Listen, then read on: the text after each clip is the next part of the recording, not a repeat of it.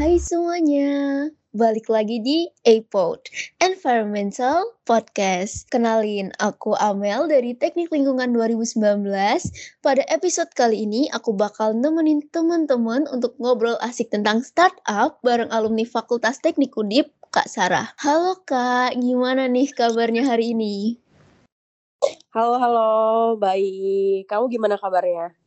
Kabar Amel hari ini lebih baik dari kemarin, Kak. Ya, Oh ya, sebelumnya terima kasih banyak Kak karena sudah mau sharing-sharing ilmu bareng kita di Environmental Podcast yang membahas tentang startup. By the way, aku udah lihat eduoffline.id milik Kakak yang menurut Mhm. aku keren banget karena Kakak bisa mendirikan platform belajar riset. ya, ya, ya, thank you, thank you. Semoga juga sama-sama ya, udah mau invite aku juga nih buat sharing-sharing sama teman-teman teknik lingkungan ya di podcast hari ini. Tentunya Kak. Oh ya, teman-teman pendengar juga boleh banget cek Instagram at eduoffline.id siapa tahu bisa jadi inspirasi. Nah, seperti yang udah aku bilang tadi, kita akan membahas startup di mana yang kita tahu dan kita lihat akhir-akhir ini di sekitar kita tuh banyak yang mendengar bahkan membicarakan tentang startup. Nah, sebenarnya apa sih Kak definisi atau gambaran dari startup itu sendiri? Oke, eh, kalau menurut aku eh, bener banget. Jadi startup tuh sekarang lagi booming-booming banget ya, dan kayaknya juga semua mahasiswa tuh berlomba-lomba juga dan pengen berkreasi bagusnya ya buat bangun startup. Jadi tuh sebenarnya eh, startup itu eh, biasanya mungkin asumsi mahasiswa tuh kayak simpelnya kayak teknologi ya berhubungan dengan teknologi, terus juga dengan aplikasi dan kawan-kawannya. Padahal sebenarnya startup itu adalah sebuah platform atau usaha ketika dia mampu uh, mencapai target dalam uh, jangka waktu cepat juga uh, jang- dalam jangka besar gitu. Kayak misalnya kalau teman-teman tahu ya sekarang kan lagi nge-hype banget tuh ya kalau teman-teman perhatiin artis-artis pada ke New York ya sama bareng sama Erigo Store tuh ya. Mereka ke New York Fashion Week. Nah, itu tuh sebenarnya Erigo itu juga dikatakan startup gitu. Walaupun mungkin taunya itu bisnis clothingan ya, tapi kok startup. Nah, sebenarnya itu definisi startup tuh kayak gitu sih. Jadi bukan karena mungkin eh, apa teknologi atau aplikasi atau lalala gitu. Nah, itu disebut startup. Nah, sebenarnya aku pengen ngelurusin sih kalau sebenarnya startup itu adalah kayak ketika kita mampu nge-reach market dalam eh, jangka waktu yang singkat juga bisa ngecapai targetnya dalam jangka yang besar gitu. Kayak misalnya kalau teman-teman punya misalnya bisnis eh, baju misal, terus juga bisa nge-reach eh, pasar seglobal gitu ya, sedunia. Nah, itu juga dikatakan startup. Jadi sebenarnya startup tuh kayak gitu definisinya gitu. Jadi baru aja start ibaratnya dia udah bisa nge-up. Nah, itulah kayak ada us apa ya namanya ya? Eh asal muasal katanya kenapa sih disebut startup gitu sebenarnya. Cuman memang lebih sering juga itu dikaitkan sama platform-platform teknologi gitu kan ya yang baru merintis gitu atau mulai gitu. Makanya disebut startup. Itu sih kalau menurut aku definisi dari startup sendiri. Oke, ini aku udah dapat sedikit gambaran tentang startup. Nah, misal nih Kak, ada seseorang yang mempunyai keinginan untuk mendirikan bisnis startup, tetapi dia hanya mempunyai sedikit pandangan tentang apa itu bisnis startup. Menurut Kak Sarah, realistis nggak sih Kak orang yang hanya punya gambaran sederhana seperti itu untuk mendirikan startup? Oke, eee, kalau menurut aku sih apalagi mungkin kaitannya sama mahasiswa ya, eee, mahasiswa tuh banyak banget gitu ya insight-insight atau mungkin ide yang kreatif banget gitu, aku lihat juga gitu. Menurut aku semuanya tuh, eee, yang ada di otak kita gitu, apalagi punya keinginan pengen bangun startup, itu realistis ya. Jadi selagi kita punya insight atau ide pengen, eee, nyiptain suat sesuatu dan itu adalah, eee, berasal dari sebuah masalah. Jadi intinya tuh yang penting sebenarnya kita bikin startup itu bukan karena keren-kerenan misalnya, eee, aplikasinya udah begini bla bla bla atau lain-lainnya gitu. Nah sebenarnya bukan, eee, idenya tuh keren tapi lebih kayak gimana cara kita itu mampu, eee, apa ibaratnya membuat startup itu benar-benar bisa, eee, ngasih solusi dari suatu masalah yang ada di masyarakat ataupun siapa pun itu target market-nya. Dan menurut aku, uh, realistis sih dan itu perlu dilakuin ya. Jadi karena menurut aku banyak banget mahasiswa yakin aku yang pengen tuh bikin startup, punya startup gitu. Jadi ya udah tinggal mulai aja bangun tim ya udah jalanin aja dan ya menurut aku juga harus diimbangin sama kayak punya mentor, terus ikut bootcamp bootcamp atau training startup. Karena kalau cuman jalanin based on uh, pengetahuan kita sendiri, terus oke okay lah target-target yang kita punya tetap aja gitu harus diimbangin sama knowledge-nya juga. Jadi kita juga bisa ikut berkembang juga gitu diri kita sebagai founder ataupun timnya, co-founder dan lain-lain juga saat kita kayak gitu sih. Jadi nggak ada yang nggak mungkin. Wah, berarti teman-teman pendengar yang udah punya ide nggak perlu berkecil hati ya kak, karena yang penting itu adalah ide kita iya, bisa memberi banget. solusi. Oke, kalau pertanyaan kedua tadi kan tentang realistis tidaknya orang yang hanya punya pandangan sederhana untuk mendirikan bisnis startup ya kak. Sebenarnya ada nggak sih kak tipe hmm? atau kriteria khusus orang yang bisa mendirikan bisnis startup? Kalau memang ada, contohnya orang seperti apa sih kak? Oke, okay. uh, kalau menurut aku ciri-ciri atau mungkin lebih orang yang mau bisa atau uh, kapabilitas gitu ya capable buat bangun startup gitu ya sebagai founder atau mungkin co-founder tim dari sebuah startup menurut aku ini kaitannya sama entrepreneurship ya jadi memang uh, apa indikatornya adalah memang dia itu memiliki jiwa entrepreneur gitu. Kesatu itu menurut aku poinnya adalah dia orangnya itu take risk banget. Jadi kayak berani ngambil resiko. Jadi kayak enggak apa ya uh, mikir uh, nanti rugi kalau ini kayak gimana. Terus kalau misalnya nyedain produk ini atau layanan ini nggak ada yang uh, beli atau nggak ada yang daftar gimana. Terus nanti gagal gimana, rugi gimana. Nah, menurut aku orang-orang yang overthinking banget yang mikirin yang gitu-gitu tuh menurut aku gimana ya? Dia apa ya kurang deh kurang cocok atau sebagai founder atau sebagai bangun startup gitu ya karena kan benar-benar berkaitannya sama entrepreneur jadi entrepreneur tuh emang harus benar-benar orangnya tuh uh, suka banget sama tantangan, berani banget ngambil resiko. Justru dia tuh suka banget sama keluar dari zona nyaman. Jadi kayak gak pernah tuh mikir, ah kalau misalnya gagal gimana ya, ah kalau rugi gimana ya. Gak pernah mikir kayak gitu. Jadi kayak tetap gitu ya, kita tetap mempertimbangkan resiko, yang meminimalisir resiko dari kegagalan atau hal-hal uh, yang bakal terjadi, tapi nggak jadi suatu hal yang bikin kayak jadi nggak mau mulai gitu. Jadi menurut aku orang yang uh, capable sebagai founder atau co-founder atau tim untuk membangun startup dan startupnya bisa sustain karena aku perhatiin juga banyak sebenarnya mahasiswa yang bikin terus udah di tengah jalan aja nggak dilanjutin. Mungkin aku lihat karena mungkin ikut PKM doang atau PMW atau lain-lain ya karena bukan benar-benar pengen bangun jadinya ya kayak gitu di tengah jalan. Jadi itu sih menurut aku tuh emang dari karakteristiknya itu orangnya itu benar-benar ya punya jiwa entrepreneur sih. Yang paling penting adalah ya dia berani ngambil resiko inovatif uh, suka sama tantangan dan selalu pengen keluar dari zona nyaman. Itu sih. Sama menurut aku yang paling penting juga uh, mungkin kalau ditanya kenapa aku mau bangun flight terus kok sampai sekarang juga bisa sampai titik ini dan lalala ye ye ye gitu ya. Nah itu karena uh, sebenarnya kaitannya juga sama tujuan hidup jangka panjang sih. Makanya aku bener-bener pengen uh, make a bigger gitu ya do flight yang aku bangun kayak gitu. Oke, berarti sifat, uh, founder yang berani mengambil resiko ini perlu ya, Kak, demi keberlanjutan bisnis Iya, itu sendiri. Benar. Oke. Nah, Kak, seperti yang kita tahu dan sudah kita semua rasakan selama kurang lebih satu tahun terakhir ini ya, Kak, di mana adanya pandemi COVID-19, menurut Kak Sarah sendiri di masa pandemi seperti ini yang mungkin bisa dikatakan seluruh dunia sedang serba online, seberapa besar sih Kak peluang untuk mendirikan bisnis startup? Oke, uh, eh, kalau menurut aku sih sebuah peluang baik itu di kondisi pandemik uh, ataupun enggak, terutama mungkin pandemik itu menurut aku besar ya. Karena justru dengan kondisi pandemik ini mampu banyak menciptakan peluang-peluang yang tadinya mungkin uh, tidak dibutuhkan sama masyarakat. Nah, karena sekarang ada kondisi pandemik ini tuh bisa jadi suatu peluang-peluang dari masalah yang ada kan. Misal kan makanya ada kayak simple ada aplikasi Peduli Lindungi atau macam-macam lah itu. Terus juga sekarang juga pasti orang-orang tuh pada uh, belajar online. Jadi kan aplikasi belajar online dan lain-lainnya serba online itu buat menunjang pendidikan itu sangat dibutuhkan. Jadi menurut aku presentasinya justru dengan adanya pandemik ini yang kita benar-benar menuntut untuk online serba online justru peluangnya sih besar sih. Mungkin bisa kisaran um, naik kali ya 30% dari mungkin biasanya berapa persen. Jadi menurut aku justru karena suatu masalah itu malah justru peluangnya lebih banyak.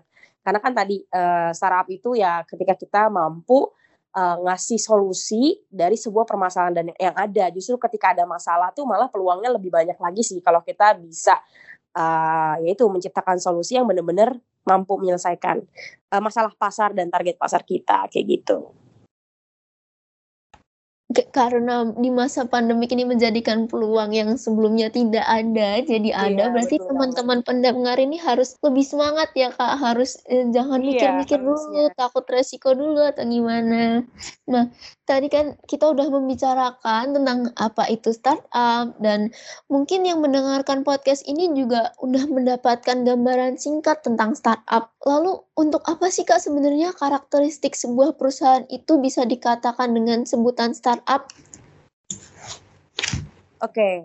kalau karakteristik perusahaan atau platform dikatakan itu startup tadi sempat aku mention jadi sebenarnya startup itu tadi dia itu mampu jadi ada beberapa proses tahapan ya dalam startup ya pertama itu uh, biasanya itu produk market fit jadi dia mampu memberikan uh, layanan atau produk yang sesuai dengan target pasarnya. Dan buat perusahaan atau platform apa pun itu uh, nyampe di titik kayak kita memberikan layanan dan benar-benar sesuai dengan pasar itu pun butuh proses yang lama bahkan bisa satu sampai tiga tahun jadi mungkin kalau teman-teman merhatiin Gojek juga kan sebenarnya udah lama tuh tapi wah, beberapa tahun lalu aja gitu yang benar-benar baru booming segala macam pada karena sebelumnya mereka juga lagi tahap riset lagi tahap produk market fit.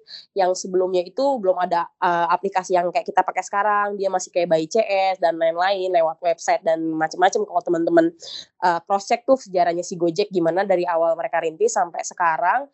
Jadi tuh jadi kayak menurut aku salah satu hal juga indikator itu bisa dikatakan startup ya ketika dia mampu ya tadi sih tahapan produk market fit. Jadi ya ketika uh, suatu platform itu udah di posisi produk market fit menurut aku tadi kayak indikator dia dikatakan startup bisa nge target dalam jangka eh dalam yang luas juga yang besar dalam jangka singkat gitu kan yang tadinya uh, dari berapa nyampe ke berapa. Nah, itu bisa dikatakan startup gitu. Jadi proses produk market fit itulah yang lama dan juga proses dan ketika uh, suatu platform mampu mencapai itu itu bisa dikatakan startup sih. Nah, juga si Edulat, Edu Offline juga ini platform aku kebetulan juga lagi masih tahap produk market fit gitu. Jadi kita masih penetrasi pasar dan lain-lain segala macam kayak gitu.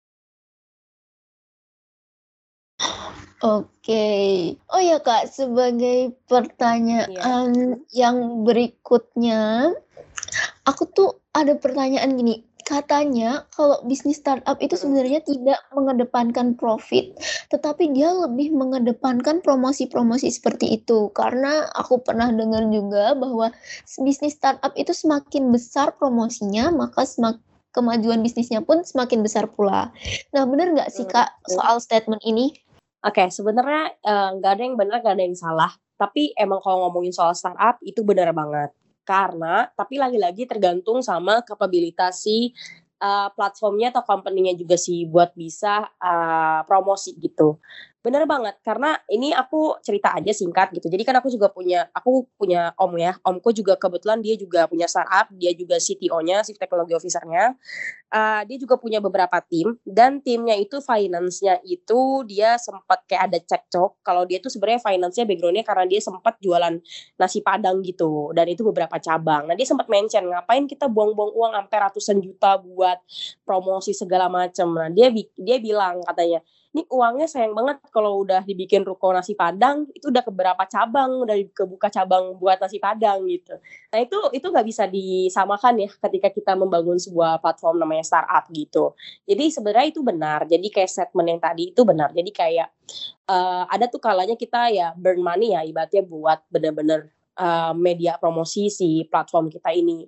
Cuman ya balik lagi kayak lagi-lagi menurut aku sih uh, istilah burn money buat promosi juga tetap harus kayak ada efektifnya ya impactnya seperti apa kepada platform dan seberapa banyak sih ketika kita promosi um, pasar yang tahu juga um, apa namanya bisa uh, beli gitu kan layanannya. Jadi itu tadi sih kalau menurut aku sih uh, apalagi ini kan mungkin pasti yang dengar mahasiswa ya. Kayak jangan karena aduh wah harus ratusan juta kok dengan kakak ini kayaknya kakak harus punya duit gede enggak no banget gitu. Semua tuh ada prosesnya ya teman-teman. Jadi kayak gak selamanya kita harus punya uang ratusan juta, punya investor tuh baru bisa bikin startup. Jadi semua tuh sebenarnya bisa diakalin gimana cara kita promosi, nggak selamanya harus lewat media, Instagram, ads dan lain-lain. Itu banyak banget caranya kalau teman-teman pelajari sih. Kayak gitu. Oke, berarti bukan tentang mendapatkan profit sebanyak-banyaknya, tapi adalah promosi besar-besaran ya Kak, tapi juga memperhitungkan gitu. Iya, betul banget. Well, sebagai pertanyaan penutup nih Kak, ini kan hmm? pendengar podcast mayoritas mahasiswa. Nah, hmm. menurut Kak Sarah, seberapa cocok sih mahasiswa untuk bisa membangun startup? Oke, okay. um, kalau menurut aku sekalian aku cerita kali ya ini karena pertanyaan terakhir juga. Um, jadi seberapa cocoknya seberapa idealnya kalau ditanya seberapa tepat sih waktunya apakah nanti aja apa pas mahasiswa atau gimana. Menurut aku tuh uh, startup itu sebenarnya salah satu ya itu kan ya entrepreneurship ngomongin soal bisnis entrepreneur ya itu tentang startup juga gitu. Karena startup itu salah satu bidang yang ada dalam wirausahaan lah intinya gitu kan banyak banget kan bidang-bidangnya. Nah salah satunya si startup terus juga ya pasti banyak kan teman-teman mahasiswa yang punya usaha A B C D. Entah clothing brand entah uh, makanan minuman entah teknologi. Karena uh, aku aja gitu aku sebenarnya juga bukan cuman punya Edo Flight tapi kalau Edo Flight kan emang aku tim ya bener-bener aku bangun ini tim karena nggak bisa banget kalau sendiri tuh nggak bisa banget. Uh, jadi aku juga punya uh, usaha yang benar-benar itu aku ngelola sendiri dan timnya aku bayar. Nah itu pun profitnya emang buat diri aku sendiri. Kalau startup kan butuh proses ya buat sampai kayak bisa kita ngerasain juga uangnya dari kita dapetin dan lain segala macam. Jadi kalau ditanya cocok atau enggak, relevan atau enggak, Malah menurut aku, apalagi kita masih mahasiswa ya, terus juga ibaratnya kita tuh umurnya emas banget ya, 19 sampai 20 lah ya. 20 sampai 23 tahun atau 20 ya, 19 sampai 23 tahun ya, biasanya mahasiswa tuh usianya segitu. Itu justru waktu yang emas menurut aku buat kalian itu uh, nyari jati diri dan kenal siapa diri kalian juga termasuk ya bangun startup. Ketika kalian tahu nih oh punya cita-cita atau punya ide mau bangun startup juga kan harus tahu startup yang seperti apa. Terus juga proses buat bangun startup tuh nggak gampang loh gitu ya. Nggak semudah itu. Even kalian udah dapat pendanaan karena aku banyak banget ngelihat uh, karena aku juga alhamdulillah dapat pendanaan PMW, KBMI gitu kan ya. Aku banyak ngelihat kayak mahasiswa fenomenanya dapat PMW dan lain-lain, startup juga tuh ya tapi nggak jalan gitu. Even udah dapat pendanaan 20 juta atau berapa kali dapat pendanaan tetap gak jalan. Jadi sebenarnya aku tadi mau nge-highlight uh, apa tadi pendanaan uang tuh nggak menentukan kayak startup kalian berhasil berjalan atau enggak yang menentukan adalah yaitu apa namanya teamwork sih jadi kayak harus bener-bener juga punya tim yang bener-bener sama sih punya mimpi buat bangunin uh, startup ini besar kayak gitu penting banget. Dan uh, menurut aku tadi jadi intinya mahasiswa itu benar-benar cocok banget sih di usia mahasiswa ini buat bangun startup. Karena aku juga dulu bangun Eduo Flight itu akhir tahun 2019 launchingnya itu berarti awal tahun 2020 kayak launchingnya. Berarti kisaran sekarang 2021 ya. Berarti ya hampir satu tahun ya aku bangun si Edu Flat ini. Dan aku tuh udah berkali-kali ganti tim dan lain-lain core timnya dan alhamdulillah sekarang dari segi internal dan segala macam udah beres semua. Udah dapat bener-bener core tim yang kita tuh sevisi semisi. Jadi sampai sekarang pun alhamdulillah aman dan juga bisa uh, apa ya namanya ya ya tadi outputnya juga ke uh, platform yang aku bangun juga. Jadi ya itu sih jadi benar-benar justru jangan apa ya buang-buang waktu kalian selagi kalian jadi mahasiswa ya seharusnya ya udah kalian kepikiran bikin startup ya udah take action. Action sekarang ya udah lakuin bangun tim kalian rasain tuh nanti um, bergejolaknya bangun tim gimana, cekcoknya, terus juga lala ye Yang penting tadi sebagai founder harus yakin apa sih yang bikin kalian yakin pengen bangun ini dan apa sih yang bikin kalian yakin kalau ini tuh bakalan besar.